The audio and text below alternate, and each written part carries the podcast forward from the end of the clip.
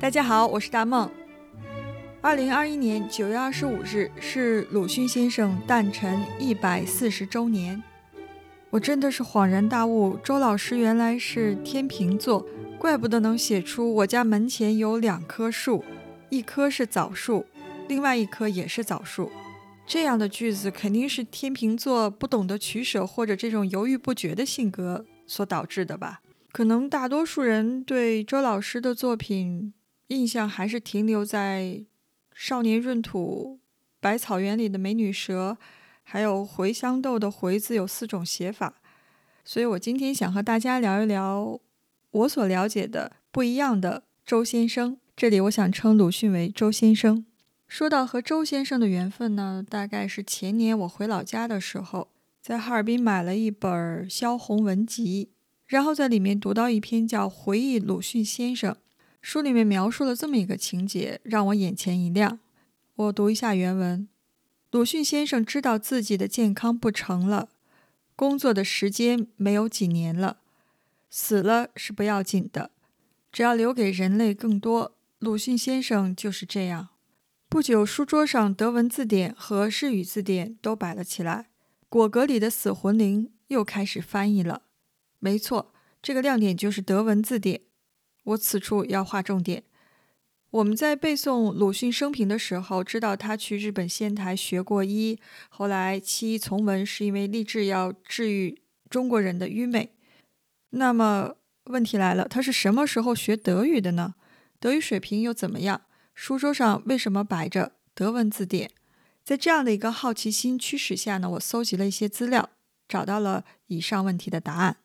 周先生学德语是1899年在南京江南陆师学堂附设的矿陆学堂上学的时候开始的。1902年，他东渡日本留学，先是在东京弘文学院江南班学日语，然后1904年的8月就进入了仙台医学专门学校。他在仙台医学院学习的时候呢，因为德国医学是非常发达的现代医学，所以德文在学校里面是必修课。我这里还找到了鲁迅在仙台医学院当年考试的成绩。解剖学是59.3分，没及格。组织学呢是73.7分，还成。最高的分数是伦理学83分，德语呢是60分，刚刚及格。在142人中呢排列68，还成，中等水平吧。其实他本来是想去德国留学的，后来是种种原因吧，未能成行。但是他学习德语这个劲头，他是从来没松懈过的。在1927年，鲁迅到上海定居后呢，还特意强化自己的德语，下了一番苦功。据说，然后他的爱人许广平在回忆录中也提到过此事，说在有一个时候，他很想到德国去，自己在预备，每天自修，读文法，读书。那时他已经50岁了，还是孜孜不倦，像个小学生。其实鲁迅的这本德文字典是用来翻译外国作家作品的。有一位曾经和鲁迅一起在日本学习德语的好朋友叫徐寿长，他在网友鲁迅印象记中提到，鲁迅所译的安特莱夫的俄语小说《默》和《慢》，还有加尔逊的《四月》是从德语版翻译成中文的，不是俄语版，是德语版。所以说鲁迅其实应该可以熟练地阅读德语原文。在鲁迅全集中，几乎是1半的作品都是翻译作品。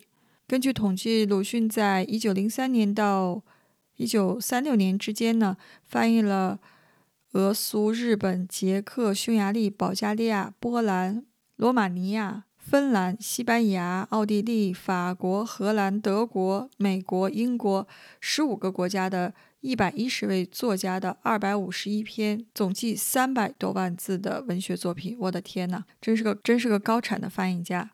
鲁迅用的翻译工作语言基本是日语和德语，占他所有翻译作品中的45%，其余的基本上是通过日语或者德语转译其他欧洲小语种的作品。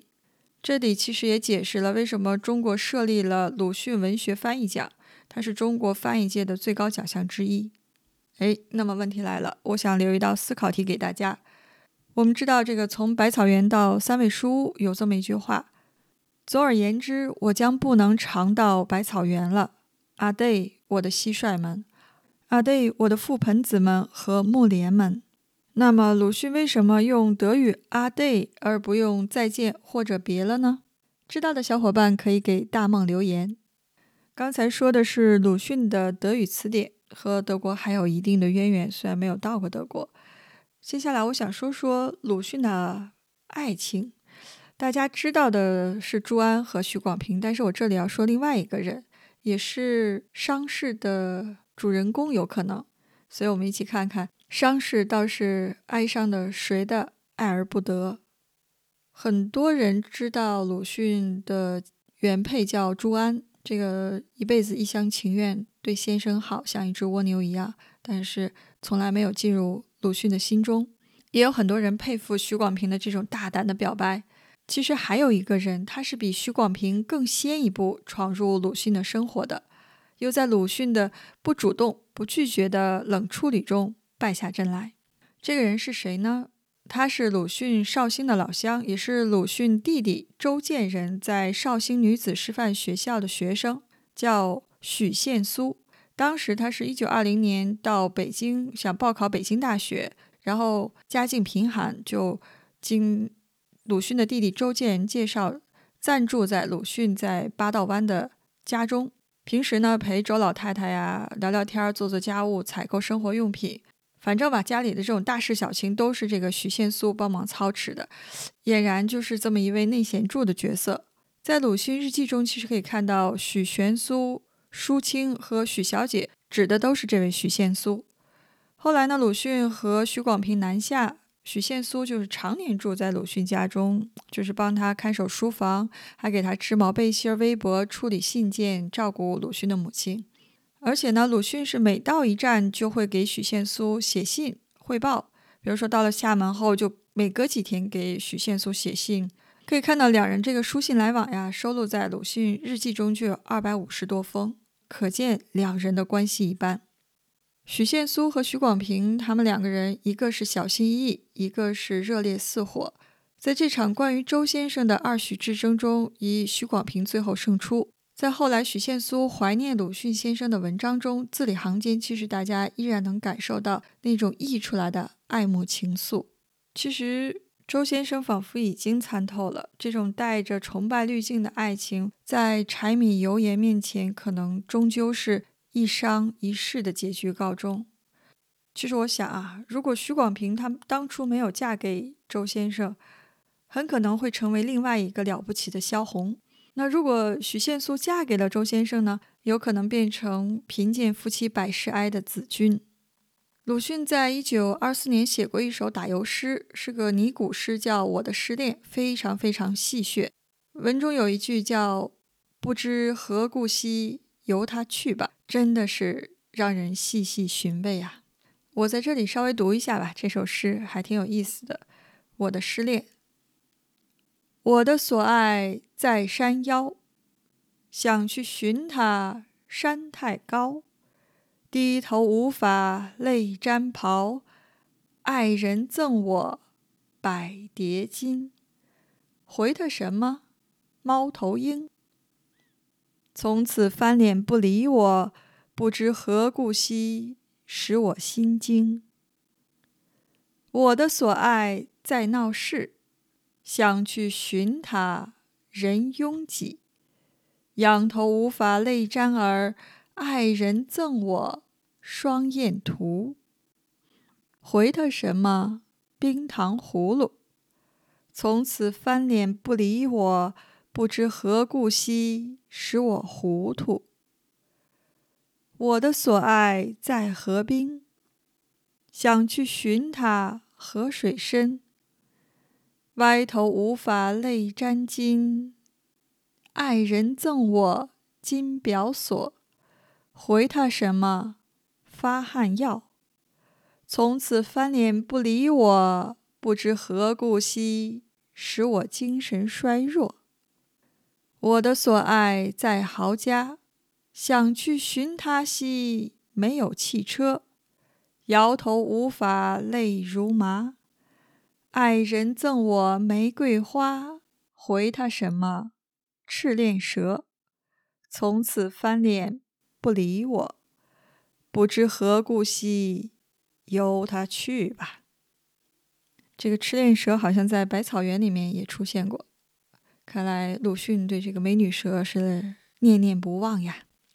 最后和大家分享一个比较好玩的事情，就是鲁迅笔下的一篇文章，非常小众的一篇文章，写一个日耳曼人如何训练野兽的。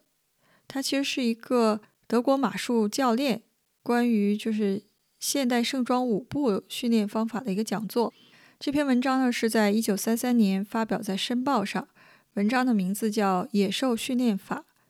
演讲开篇呢，鲁迅就引用了德国教练的两句话，我在这里先分享一下原文。Es gibt Leute, die meinen, man könne wilde Tiere mit Gewalt nach seinem Willen lenken, sie zwingen. Das ist jedoch falsch, weil das die herkömmliche Methode der Barbaren ist, mit wilden Tieren umzugehen.Die jetzige Methode der Abrichtung ist vollkommen anders. 有人以为野兽可以用武力拳头去对付它，压迫它，那便错了，因为这是从前野蛮人对付野兽的办法，现在训练的方法便不是这样。Die Methode, die wir jetzt anwenden, ist die Kraft der Liebe.Wir bewirken dadurch, dass die Tiere dem Menschen Vertrauen entgegenbringen. Mit der Kraft der Liebe, mit Herzlichkeit wollen wir sie in ihrem Innersten bewegen. 现在我们所用的方法是用爱的力量，获取他们对于人的信任，用爱的力量，温和的心情去感动他们。这两句话是鲁迅的引用。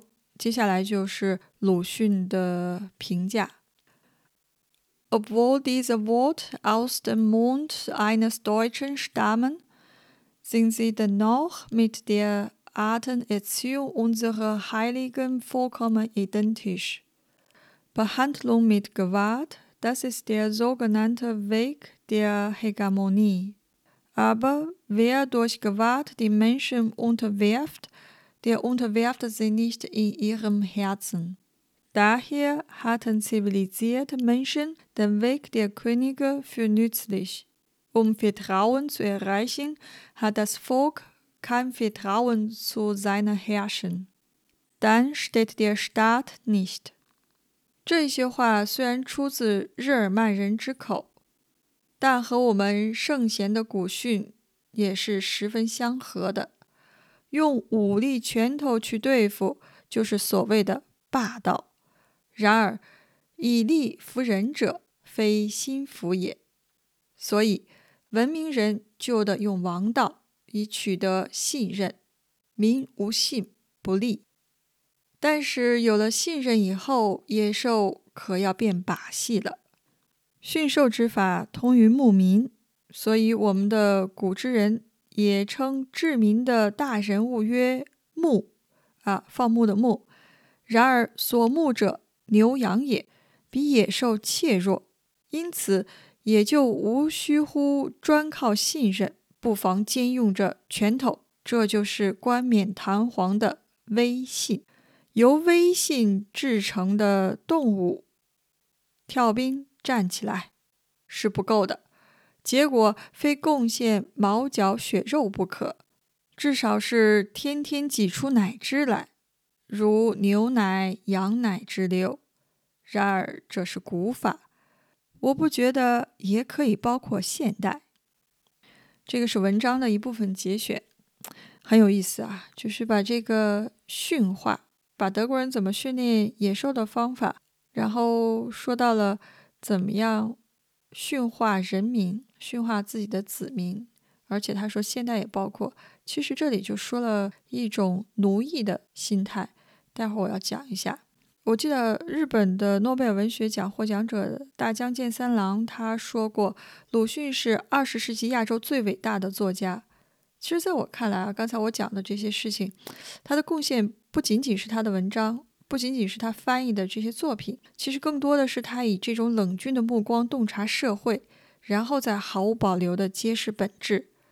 在西方学者眼里呢，鲁迅指出了当时国民的这个奴役心态，德语叫 Sklavenmentalität， 也就是刚才我说的，呼应了上文。鲁迅在这里批判的是，一直在做奴隶，最害怕的事情是因为没有稳定的主人而做不成奴隶，而且中国人是善于从做奴隶中寻找乐趣，加以美化。既然当了奴隶，同时还要体面。一旦进入这种状态呢，奴隶就变成了奴才。鲁迅描述这种奴才的行为模式是有权时无所不为，失势时奴性十足。这个奴性十足一语道破了我们的一个国民性吧。北大有个学者叫钱理群，他写过一本书叫《话说周氏兄弟》，讲的就是周树人和周作人两兄弟。然后其中书中谈到，通常越是社会地位较低或者自认为社会地位较低的人，越喜欢用权力来折磨他人。这正是由于长期时间身处被奴役的地位所导致的。这种主与奴在人格上的统一和转化，使人们既肆无忌惮地施虐于人，也甘心情愿地接受虐待。其实这也为我们观察很多社会现象提供了启示。我们仔细想想，是不是有些细思极恐？节目的最后呢，还是引用一下鲁迅的一句话吧：中国唯有国魂是最可宝贵的，唯有它发扬起来，中国人才真有进步。好的，今天的节目就到这里，欢迎大家继续支持微信公众号德语说，在这里和大家道一声早安、午安、晚安。